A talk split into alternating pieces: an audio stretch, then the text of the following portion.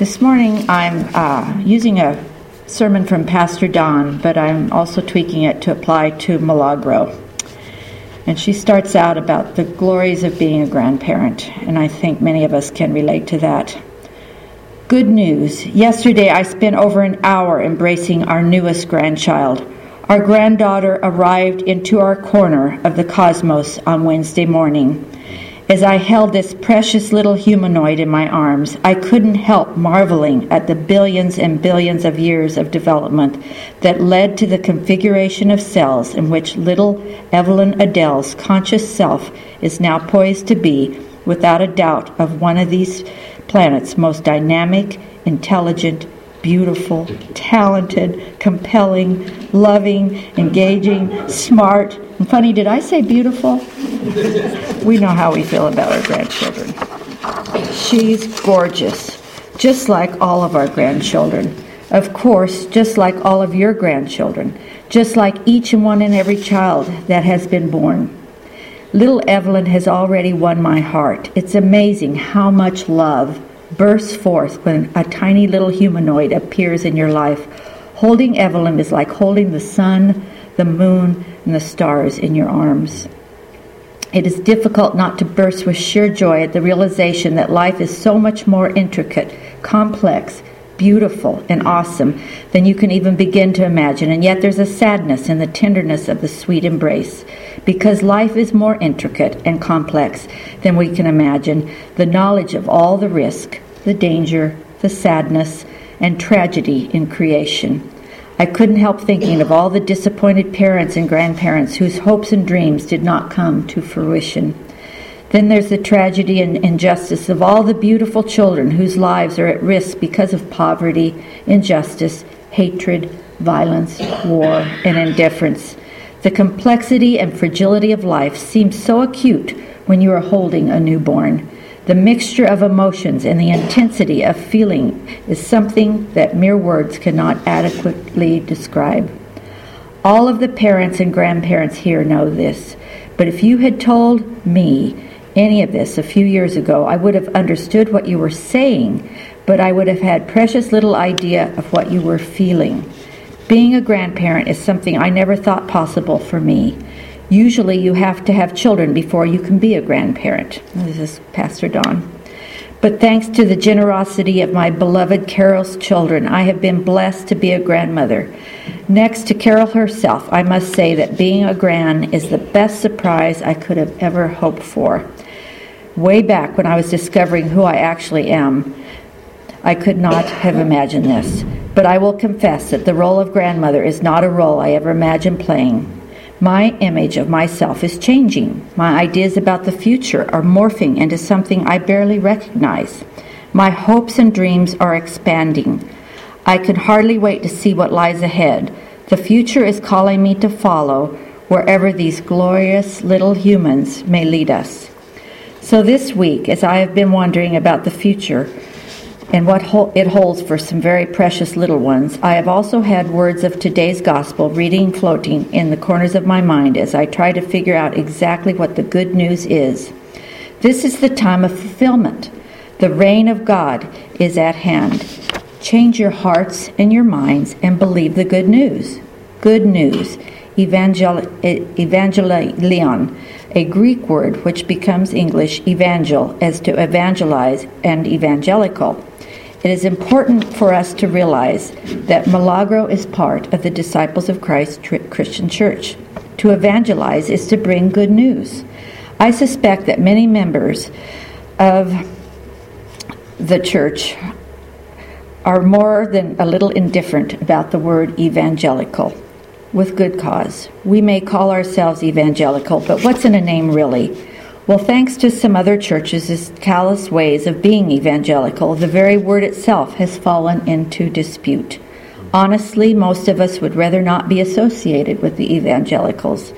Good news hardly applies to the types of Christians who are willing to hit people over the head with their Bibles in order to judge and condemn them into the kind of shame and fear that sees the fires of hell being kindled with their very souls. That's really appealing, isn't it? Wouldn't you want to be part of that church?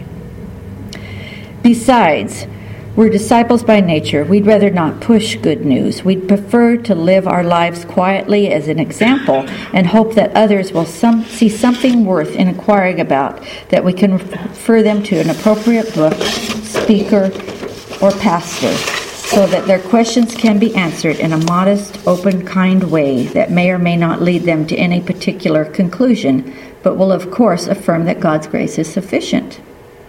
Jesus said, Follow me, and I will make you fishers of people. But we all know there are precious few people willing to be caught these days, and we church folk are woefully bad fishers. Surely there are plenty of fish in the sea, but the holes in our nets make casting into seas of busy, discerning modern populations seem futile. Those of us who are willing to bait a few hooks with a contemporary food for thought can't seem to snag enough fish to ensure our survival. So, dwindling congregations and growing expenses have led us to cut back after cut back as we huddle together in the few remaining buildings that we can afford to maintain.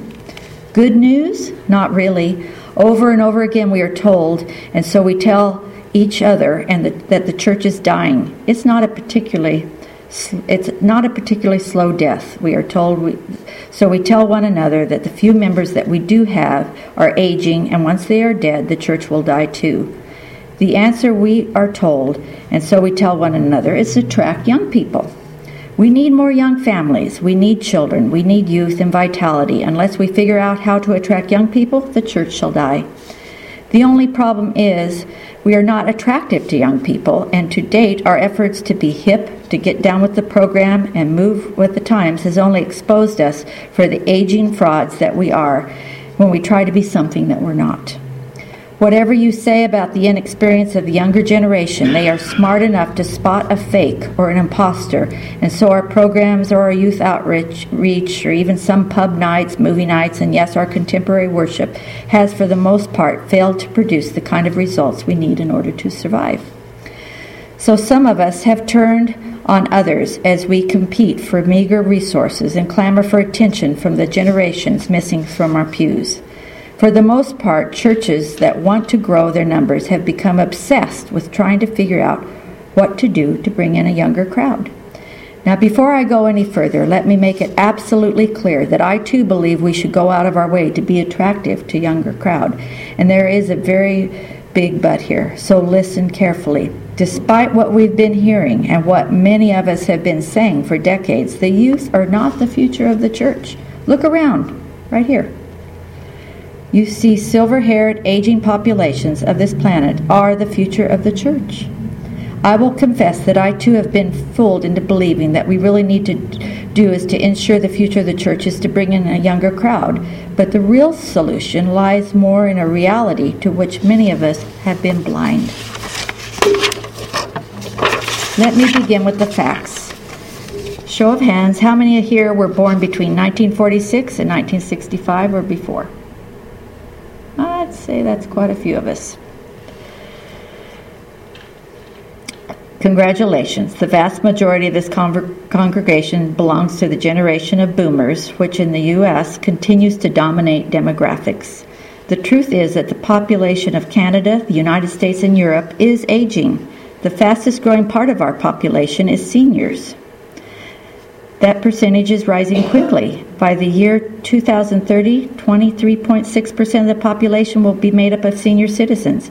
By 2050, that number is set to rise to 31%. That's one third. In case you are wondering, the statisticians insist that senior citizens are people who have reached the age of 60. The good news is that even after the current crop of seniors have long since shuffled off this mortal coil, there will be plenty more senior citizens out there in the sea. The even better news is that we live longer and we are enjoying better and better health.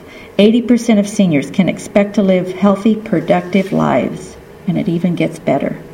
Our aging population is better educated than it ever has been before, despite most of the dire predictions that the vast majority of seniors are better off financially than seniors have ever been in the history of humanity. Now, that doesn't mean there aren't challenges or that some of our seniors aren't living in poverty, but it does mean that we do have the wherewithal to ensure that seniors can live vitally rewarding lives and contribute to the health and well being of our society in ways that we are only beginning to tap into. When the fish who have been caught by Jesus compelling good news swim off to other shores, when we are gone, there will be plenty of more fish in the seas. So let me ask you to think long and hard about this. Why aren't we casting our nets where the fish are?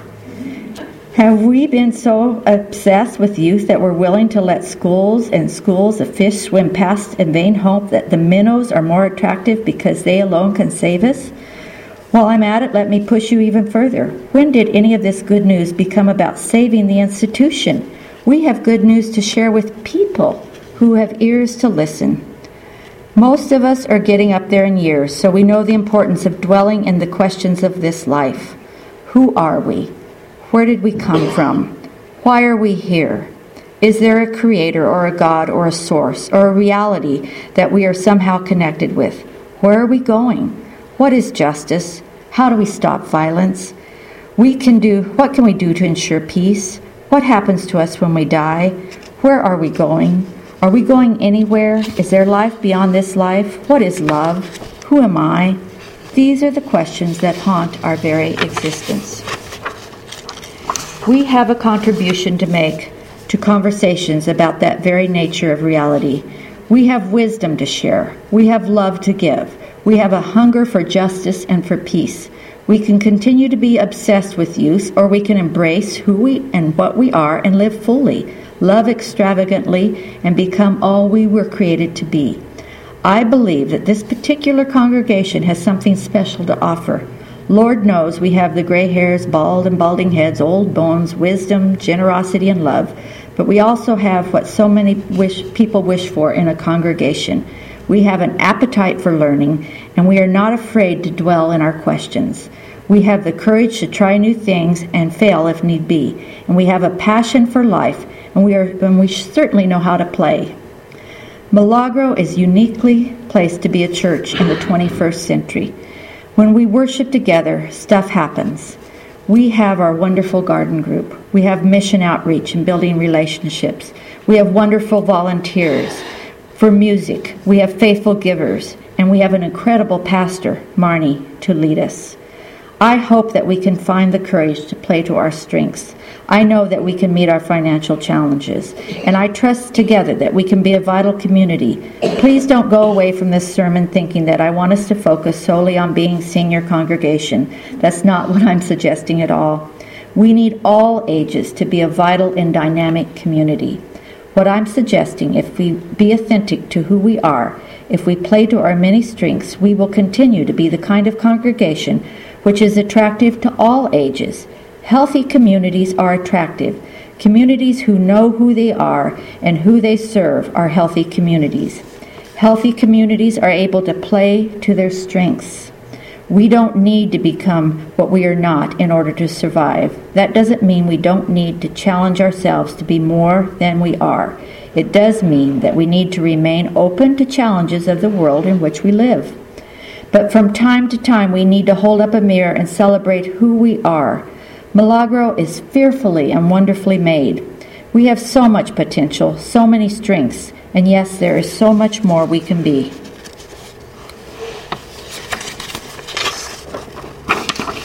I, for one, can't wait to spread the good news. There are so very many fish in the sea, all sorts of varieties and ages, so let us follow Jesus, cast our nets widely, Let's play to our strengths, for we are great fishers, and we the most precious bait. The good news that at the very heart of all that is the divine reality that we call God, and God is love. For everything there is a season. This is our season. Let's embrace it. Let's live fully, love extravagantly, and be all that we are created to be. And let's do it together in the midst of the one who is our lover, beloved, and love itself. Amen.